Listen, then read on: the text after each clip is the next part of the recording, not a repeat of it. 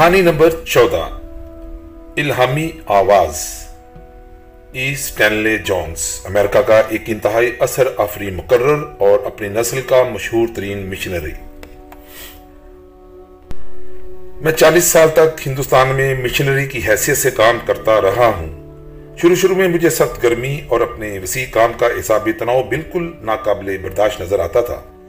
8 سال کے اختتام پر میں اتنی شدید ذہنی تھکاوٹ اور اعصابی ناتوانائی محسوس کرنے لگا کہ ایک بار نہیں بلکہ کئی دفعہ مجھے رخصت لے کر 1 سال امریکہ میں گزارنے کا حکم دیا گیا۔ واپس امریکہ آتے ہوئے میں نے ایک روز جہاز کے عرشے پر تقریر کی، جس سے میری حالت پھر بگڑ گئی، اور باقی ماندہ سفر کے دوران میں جہاز کے ڈاکٹر نے مجھے بستر پر لٹائے رکھا۔ امریکہ میں 1 سال تک آرام کرنے کے بعد میں پھر ہندوستان روانہ ہو گیا، لیکن راستے میں منیلا یونیورسٹی طلبہ کے تبلیغی جلسے میں تقریر کرنے کے لیے ٹھہر گیا۔ یہاں مجھے اس قدر کام کرنا پڑا کہ اس کے دباؤ سے پھر میری حالت کئی بار بگڑی۔ ڈاکٹروں نے مجھے متنبہ کیا کہ اگر میں نے ہندوستان جانے کا ارادہ ترک نہ کیا تو میں ضرور ختم ہو جاؤں گا۔ ان کی تنبیہوں کے باوجود میں ہندوستان چلا گیا، لیکن میرے دل پر مایوسی اور پریشانی کے سیاہ بادل چھائے ہوئے تھے۔ جب میں بمبے پہنچا، میری حالت اس قدر خراب ہو چکی تھی کہ میں سیدھا پہاڑ پر چلا گیا اور وہاں کئی مہینے تک آرام کرتا رہا۔ آخر اپنا کام جاری رکھنے کے لیے مجھے میدانوں میں واپس آنا پڑا، لیکن کوئی فائدہ نہ ہوا۔ میری حالت پھر خراب ہو گئی اور میں ایک طویل عرصے کے لیے پھر پہاڑ پر جانے پر مجبور ہو گیا۔ جب وہاں آرام کرنے کے بعد پھر میدانوں میں پہنچا، مجھے یہ دیکھ کر بہت دکھ ہوا کہ میں کوئی کام نہیں کر سکتا۔ میں ذہنی، جسمانی اور اعصابی طور پر بالکل تھک چکا تھا۔ میرے ذرائع بالکل ختم ہو چکے تھے۔ مجھے اندیشہ تھا کہ اپنی باقی ماندہ زندگی کے لیے میں جسمانی طور پر بالکل تباہ ہو جاؤں گا۔ مجھے محسوس ہوا کہ اگر مجھے کہیں سے مدد نہ ملی تو مجھے اپنا مشنری کا کام چھوڑ کر واپس امریکہ جانا پڑے گا اور بحالی صحت کے لیے دوبارہ اپنے فارم پر کام کرنا ہوگا۔ یہ میری زندگی کے تاریک ترین لمحات تھے۔ اس وقت میں نے لکھنؤ میں جلسوں کا ایک سلسلہ شروع کر رکھا تھا۔ ایک رات جب میں دعا مانگ رہا تھا، اور اس وقت میں کوئی خاص اپنی ذات کے متعلق بھی سوچ نہیں رہا تھا، مجھے ایک آواز سنائی دی جو کہہ رہی تھی، جس کام کے لیے میں نے تمہیں بلایا ہے، کیا تم اس کے لیے تیار ہو؟ میں نے جواب دیا، نہیں رب العزت، میں تباہ ہو چکا ہوں، میرے ذرائع بالکل ختم ہونے کے قریب ہیں۔ آواز نے جواب دیا، اگر تم اسے میرے سپرد کر دو اور اس کے متعلق کسی قسم کا فکر نہ کرو تو میں خود اس کا خیال رکھوں گا۔ میں نے جلدی سے جواب دیا، رب العزت، میں اس سودے کو قبول کرتا ہوں۔ میرے دل کو بہت سکون حاصل ہوا اور میرا سارا جسم اس سے متاثر ہوا۔ میں جانتا تھا کہ یہ ہو چکا ہے، زندگی، فرما زندگی، مجھ پر محیط ہو چکی تھی۔ میرے عزائم اس قدر بلند ہو چکے تھے کہ اس رات جب میں خاموشی اور سکون کے ساتھ واپس گھر کی طرف جا رہا تھا، میرے پاؤں زمین پر نہیں ٹکتے تھے۔ میرے لیے ایک ایک انچ زمین مقدس تھی۔ اس کے کئی دن بعد مجھے کچھ پتہ نہیں رہا کہ میرا کوئی جسم بھی ہے۔ وہ دن میں نے اس طرح گزارے کہ سارا دن اور گئی رات تک کام کرتا رہتا، اور آخر کار جب بستر پر آ کر لیٹتا بھی تو حیران ہو کر سوچتا کہ آخر مجھے سونے کی ضرورت ہی کیا ہے۔ میرے چہرے پر کسی قسم کی تھکن کے ذرا بھی آثار نمایاں نہیں ہوتے تھے۔ مجھے یوں محسوس ہو رہا تھا کہ جیسے خود یسوع مسیح نے مجھے زندگی، سکون اور آرام مہیا کر دیا ہے۔ پھر سوال پیدا ہوا کہ مجھے اس کا دوسروں کے سامنے ذکر کرنا چاہیے یا نہیں۔ میں اس سے پہلو بچاتا تھا، لیکن آخر کار میں نے محسوس کیا کہ مجھے اس کا ذکر کر دینا چاہیے، اور میں نے ذکر کر دیا۔ اس کے بعد ہر شخص اس پر رائے زنی کرنے لگا، کوئی اس کو تسلیم کر لیتا اور کوئی اس کا مذاق اڑاتا تھا۔ لیکن خواہ کچھ بھی ہو، اس کے بعد میں نے اپنی زندگی کے 12 انتہائی پرمشقت اور محنتی سال گزارے ہیں، لیکن پرانی تکلیف کبھی لوٹ کر نہیں آئی۔ میری اتنی اچھی صحت کبھی نہیں رہی، لیکن اس کی اہمیت جسمانی اثرات سے کچھ زیادہ ہی تھی۔ ایسا معلوم ہوتا تھا کہ میں نے اپنے جسم، دماغ اور روح کے لیے ایک نئی زندگی دریافت کی ہے۔ اس تجربے کے بعد زندگی نے ہمیشہ میرے لیے اعلیٰ پیمانے پر کام کیا ہے، اور میں نے اسے قبول کرنے کے سوا کچھ نہیں کیا۔ ان بہت سے سالوں کے دوران میں جو اس وقت سے گزر چکے ہیں، میں تمام دنیا میں گھوم چکا ہوں۔ اکثر اوقات مجھے دن میں 3 بار لیکچر دینے پڑے، لیکن مجھے کبھی تھکاوٹ کا احساس نہیں ہوا۔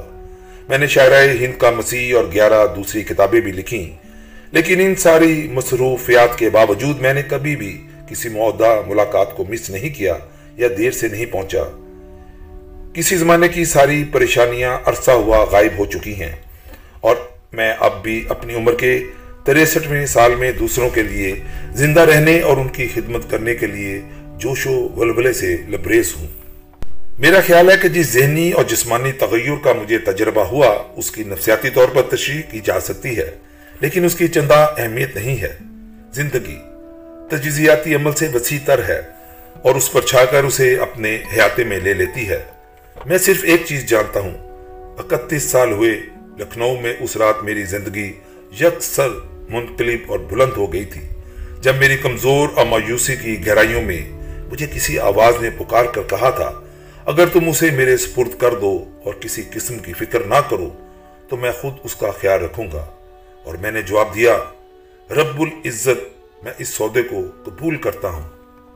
کہانی نمبر 15، ناگزیر سے تعاون، ہومر کراوے، ناول نگار، 150 Pinehurst Avenue, New York City, New York. میری زندگی کا تلخ ترین لمحہ 1933 کا وہ دن تھا جب شیرف میرے مکان کے اگلے دروازے سے اندر آیا اور پچھلے سے باہر نکل گیا۔ میں اپنے مکان نمبر 10 سینڈش Road, Forest Hills, Long Island سے محروم ہو چکا تھا، جہاں کے میرے بچے پیدا ہوئے تھے اور جہاں میں اپنے اہل و عیال کے ساتھ 18 برس تک اپنی زندگی گزار چکا تھا۔ میرے یہ کبھی خواب میں بھی نہیں آیا تھا کہ میرے ساتھ ایسا ہو سکتا ہے۔ 12 سال پہلے میرا یہ خیال تھا کہ میں دنیا کی انتہائی بلند چوٹی پر بیٹھا ہوں، لیکن اب چوٹی منہدم ہو چکی تھی اور میں زمین پر گر پڑا تھا۔ میں نے ایک ناول آبی مینار کے موشن پکچرز حقوق ہالی ووڈ کی بہت گراں قیمت پر بیچے تھے، اور اس آمدنی کے سہارے میں نے 2 سال تک اپنے بیوی بچوں کے ساتھ غیر ممالک میں زندگی گزاری تھی۔ ہم نکمے امیروں کی طرح گرمیاں سوئٹزرلینڈ میں اور سردیاں فرانس میں گزارتے تھے۔ میں نے 6 مہینے پیرس میں بسر کیے اور ایک ناول لکھا جس کا نام انہیں پیرس دیکھنا تھا۔ اس کے موشن پکچرز حقوق کا بھی معاہدہ ہو گیا۔ اس پکچر میں ول راجرز نے کام کیا تھا اور یہ اس کی پہلی بولتی تصویر تھی۔ مجھے ول راجرز نے اپنی کئی تصویروں کے لیے لکھنے اور ہالی ووڈ میں رہنے کے لیے للچانے والی پیشکشیں کیں، لیکن میں نے انہیں ٹھکرا دیا۔ میں نیو یارک آنے کے لیے بے قرار تھا اور یہیں سے میرے برے دنوں کا آغاز ہوتا ہے۔ مجھ پر آہستہ آہستہ یہ منکشف ہونے لگا کہ میں عظیم صلاحیتوں کا مالک ہوں جنہیں میں نے کبھی استعمال نہیں کیا۔ میں اپنے آپ کو ایک ہوشیار اور سیانہ بزنس مین سمجھنے لگا۔ کسی نے مجھے بتایا کہ جان جیکب آسٹور نے نیو یارک کی خالی زمینوں میں روپیہ لگا کر لاکھوں کمائے ہیں۔ آسٹور کون تھا؟ محض ایک نو آباد کار جو تتلا کر بولتا ہے۔ اگر وہ ایسا کر سکتا ہے تو میں کیوں نہیں؟ میں بڑی جلدی امیر بن جاؤں گا۔ میں ہوائی قلعے تعمیر کرنے لگا۔ مجھ میں جہالت اور لا علمی تھی، لیکن میں اسے تسلیم کرنے کے لیے تیار نہیں تھا۔ مجھے جائیداد غیر منقولہ کے متعلق اتنی ہی واقفیت تھی جس قدر کے کسی اسکیموں کو روغنی آتش دانوں کے متعلق ہوتی ہے۔ مجھے اپنی خیالی مالدار زندگی کے لیے کہیں سے روپیہ حاصل کرنا تھا اور یہ کوئی مشکل کام نہیں تھا۔ میں نے اپنا مکان رہن رکھ دیا اور فورٹ ہلز میں بہترین عمارتی قطعات خرید لیے۔ میرا ارادہ تھا کہ اس زمین کو اس وقت تک اپنے پاس رکھوں گا جب تک کہ اس کی قیمت میں مبالغہ امیز حد تک اضافہ نہیں ہو جاتا، پھر میں اسے بیچ ڈالوں گا اور عیش و عشرت کی زندگی بسر کروں گا۔ میں، جس نے کبھی انگل برابر جائیداد غیر منقولہ کی خرید و فروخت نہیں کی تھی، مجھے محنت کشوں پر رحم آ رہا تھا جو معمولی تنخواہوں کے لیے دفتروں میں اپنا خون پسینہ ایک کر دیتے ہیں۔ میں نے اپنے آپ سے کہا، خدا نے ہر شخص کو دنائی اور فراست کا اہل نہیں سمجھا۔ اچانک عظیم قصاب بازاری نے سرائے اعظم کے طوفان گرد و بار کی طرح ہر چیز کو اپنی لپیٹ میں لے لیا۔ میں بھی اس سے محفوظ نہ رہ سکا۔ اس نے مجھے اس طرح جھنجھوڑا جیسے سیاہ آندھی درختوں کو جھنجھوڑ کر رکھ دیتی ہے۔ مجھے دھرتی ماتا کے اس دیوناک دہانے والے ٹکڑے پر ہر مہینے $220 خرچ کرنے پڑتے تھے، اور وہ مہینے بھی کتنی تیزی سے آتے تھے۔ اس کے علاوہ مجھے اپنے رہن شدہ مکان کی ادائیگیاں بھی کرنی پڑتی تھیں اور کھانے پینے کا بندوبست بھی۔ میں بے حد پریشان تھا۔ میں نے اخباروں کے لیے مزاحیہ مضامین اور کہانیاں لکھنے کی کوشش کی، لیکن اس میدان میں میری ساری کوششیں ناکام رہیں۔ میں کوئی چیز بھی نہ بیچ سکا. میں نے جو ناول لکھا تھا اسے بھی ناکامی کا منہ دیکھنا پڑا. میں بالکل کلاش ہو گیا. ٹائپ رائٹر اور اپنے دانتوں کے سونے کی پتریوں کے علاوہ میرے پاس کوئی ایسی چیز نہ رہی جس پر میں قرض لے سکتا. دودھ کی کمپنی نے دودھ دینے سے انکار کر دیا. گیس کمپنی نے گیس کی سپلائی بند کر دی. ہمیں ایک چھوٹا سا سٹوو خریدنا پڑا جس کے آپ اخباروں میں اشتہار دیکھتے ہوں گے. اس کا سلینڈر گیسولین کا تھا. اس میں ہاتھ سے ہوا بھرنی پڑتی تھی. ہمارے پاس کوئلہ ختم ہو گیا. کمپنی نے ہم پر نالش کر دی. اب ہمیں صرف آتش دان سے حرارت مل سکتی تھی.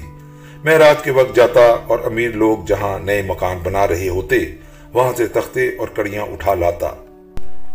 میں جو دنیا کا امیر ترین آدمی بننے کے خواب دیکھ رہا تھا میں اس قدر متفکر اور پریشان رہنے لگا کہ میری نیند بھی اڑ گئی. میں اکثر اوقات آدھی رات کو بستر سے اٹھ کھڑا ہوتا اور اپنے آپ کو تھکانے کے لیے گھنٹوں ادھر ادھر کے چکر لگایا کرتا تاکہ کسی طرح مجھے نیند آ جائے. مجھ سے نہ صرف خالی زمین ہی چھن گئی جو میں نے اتنی امیدوں اور آرزوؤں کے ساتھ خریدی تھی بلکہ اس نے میرے جگر کا سارا خون بھی چوس لیا جو میں نے اس میں نچوڑا تھا. بینک نے میرے مکان کا رہن بند کر دیا اور مجھے اپنے اہل و عیال سمیت گھر سے باہر نکال دیا. تاہم میں نے کسی نہ کسی طرح تھوڑے بہت روپے کا انتظام کر لیا اور ہم نے ایک چھوٹا سا فلیٹ کرائے پر لے لیا. ہم نے یہ نقل مکانی 1933 کے آخری دن کو کی تھی. میں ایک صندوق پر بیٹھ گیا اور اپنے ارد گرد نظر دوڑانے لگا. مجھے اپنی امی کی ایک پرانی کہاوت یاد آ گئی، گرے ہوئے دودھ پر مت چلاؤ. یہ دودھ نہیں تھا، یہ تو میرے دل کا خون تھا. جب میں وہاں کچھ دیر تک بیٹھا رہا میں نے اپنے آپ سے کہا، ہاں میں پاتال کو چھو چکا ہوں، پھر بھی صحیح سلامت رہا ہوں. اب اوپر کے سوا کوئی جگہ باقی نہیں رہی جہاں میں جا سکوں. میں ان نفیس اور اچھی چیزوں کے متعلق سوچنے لگا جو رہن نے مجھ سے نہیں چھینی تھی. میرے پاس ابھی تک میری صحت اور میرے دوست موجود ہیں. میں پھر کام شروع کر دوں گا. میں ماضی پر آنسو نہیں بہاؤں گا. میں ہر روز ان الفاظ کو دہراؤں گا جو میری امی گرے ہوئے دودھ کے متعلق کہا کرتی تھی. بہرحال میں جو قوت پریشانیوں اور الجھنوں پر ضائع کر رہا تھا وہ میں نے کام میں لگا دی. آہستہ آہستہ میرے حالات بہتر ہونے لگے. اب میں تقریباً شکر گزار ہوں کہ مجھے یہ سب کچھ برداشت کرنا پڑا. اس نے مجھے طاقت، استقلال، عزم اور خود اعتمادی دی ہے. میں جانتا ہوں کہ پاتال پہنچنے کا کیا مطلب ہے. میں جانتا ہوں تو اس سے آپ ہلاک نہیں ہوتے. میں جانتا ہوں کہ ہمارے اندر ہمارے خیال سے زیادہ قوت برداشت کا مادہ موجود ہے. اب جب کبھی چھوٹی موٹی پریشانیاں اور تفکرات مجھے بے چین اور مسترب کرنے کی کوشش کرتے ہیں میں اپنے آپ کو وہ وقت یاد دلاتا ہوں جب میں صندوق پر بیٹھا تھا اور اپنے آپ سے کہہ رہا تھا، میں پاتال کو چھو چکا ہوں، پھر بھی صحیح سلامت رہا ہوں. اب اوپر کے سوا کوئی جگہ باقی نہیں رہی جہاں میں جا سکوں. ایسا کہنے سے میری پریشانیاں دور ہو جاتی ہیں اور مجھے سکون ہو جاتا ہے. یہاں کون سا اصول ہے؟ برادہ چیرنے کی کوشش نہ کیجیے، ناگزیر کو قبول کیجیے. اگر آپ اور نیچے نہیں جا سکتے اوپر آنے کی کوشش تو کر سکتے ہیں. کہانی نمبر 16. میرا سخت ترین مخالف، پریشانی، جیک ڈیمسی. مکے بازی کے دوران میں مجھے معلوم ہوا کہ مکے بازوں کی نسبت میری تقریباً سخت ترین مخالف جہاں دیدہ بھی پریشانی ہے. میں نے اندازہ لگایا کہ یا تو مجھے پریشانی کو ختم کرنا ہوگا نہیں تو وہ میری قوت حیات کو چوس لے گی اور میری کامیابی کے امکانات کا گلا گھونٹ دے گی. چنانچہ آہستہ آہستہ میں نے اپنے لیے ایک نیا نظام عمل مرتب کر لیا جو مندرجہ ذیل چند باتوں پر مشتمل تھا. نمبر 1، مکے بازی کے چکر کے اندر اپنی جرت اور حوصلہ برقرار رکھنے کے لیے میں مقابلے کے دوران میں اپنے آپ سے ایک ولولہ انگیز گفتگو کرتا. مثلا جب فیرپو سے میرا مقابلہ ہوا میں بار بار اپنے آپ سے کہتا رہا، کوئی چیز میری مزاحمت نہیں کرے گی، وہ مجھے چوٹ نہیں لگا سکے گا. اگر وہ لگانے میں کامیاب بھی ہو جائے تو میں اس کی چوٹوں کو بالکل محسوس نہیں کروں گا. مجھے کوئی چوٹ پہنچ ہی نہیں سکتی، خواہ کچھ بھی ہو جائے. میں مقابلہ جاری رکھوں گا. اپنے آپ سے اس قسم کی مثبت باتیں کرنے اور مثبت خیالات سوچنے سے مجھے بڑی مدد ملتی. اس سے میرا دماغ اس قدر مصروف رہتا کہ میں چوٹوں کو مطلق محسوس نہ کرتا. مکہ بازی کی زندگی کے دوران میں میرے لب کچلے گئے، میری آنکھیں پھوٹ گئیں، میری پسلیاں ٹوٹ گئیں اور ایک دفعہ فیرپو نے مجھے رسے سے باہر پھینک دیا. میں ایک نامہ نگار کے ٹائپ رائٹر پر گر پڑا اور اس کا ستیہ ناس کر دیا، لیکن مجھے فیرپو کی کبھی بھی کوئی چوٹ محسوس نہیں ہوئی، صرف ایک چوٹ ایسی تھی جسے میں نے فی الواقع محسوس کیا تھا۔ اس رات لسٹر جانسن نے میری 3 پسلیاں توڑ ڈالی تھیں۔ غصے سے مجھے چوٹ تو خاص نہیں پہنچی، لیکن اس نے میرے سانس پر ضرور اثر کیا۔ میں پوری دیانت داری کے ساتھ کہتا ہوں کہ چکر کے اندر مجھے جتنی بھی چوٹیں لگیں، اس ایک کے سوا میں نے کبھی بھی کوئی چوٹ محسوس نہیں کی تھی۔ نمبر 2، ایک دوسری بات میں نے یہ کی کہ میں ہر وقت اپنے آپ کو یاد دلاتا رہتا کہ پریشان ہونے سے کوئی نتیجہ برآمد نہیں ہوتا۔ میری بہت سی پریشانیاں بڑے بڑے مقابلوں سے پہلے ہی ختم ہو چکی تھیں۔ جب میں مکے بازی کی تربیت حاصل کر رہا تھا، میں بہت پریشان رہتا تھا۔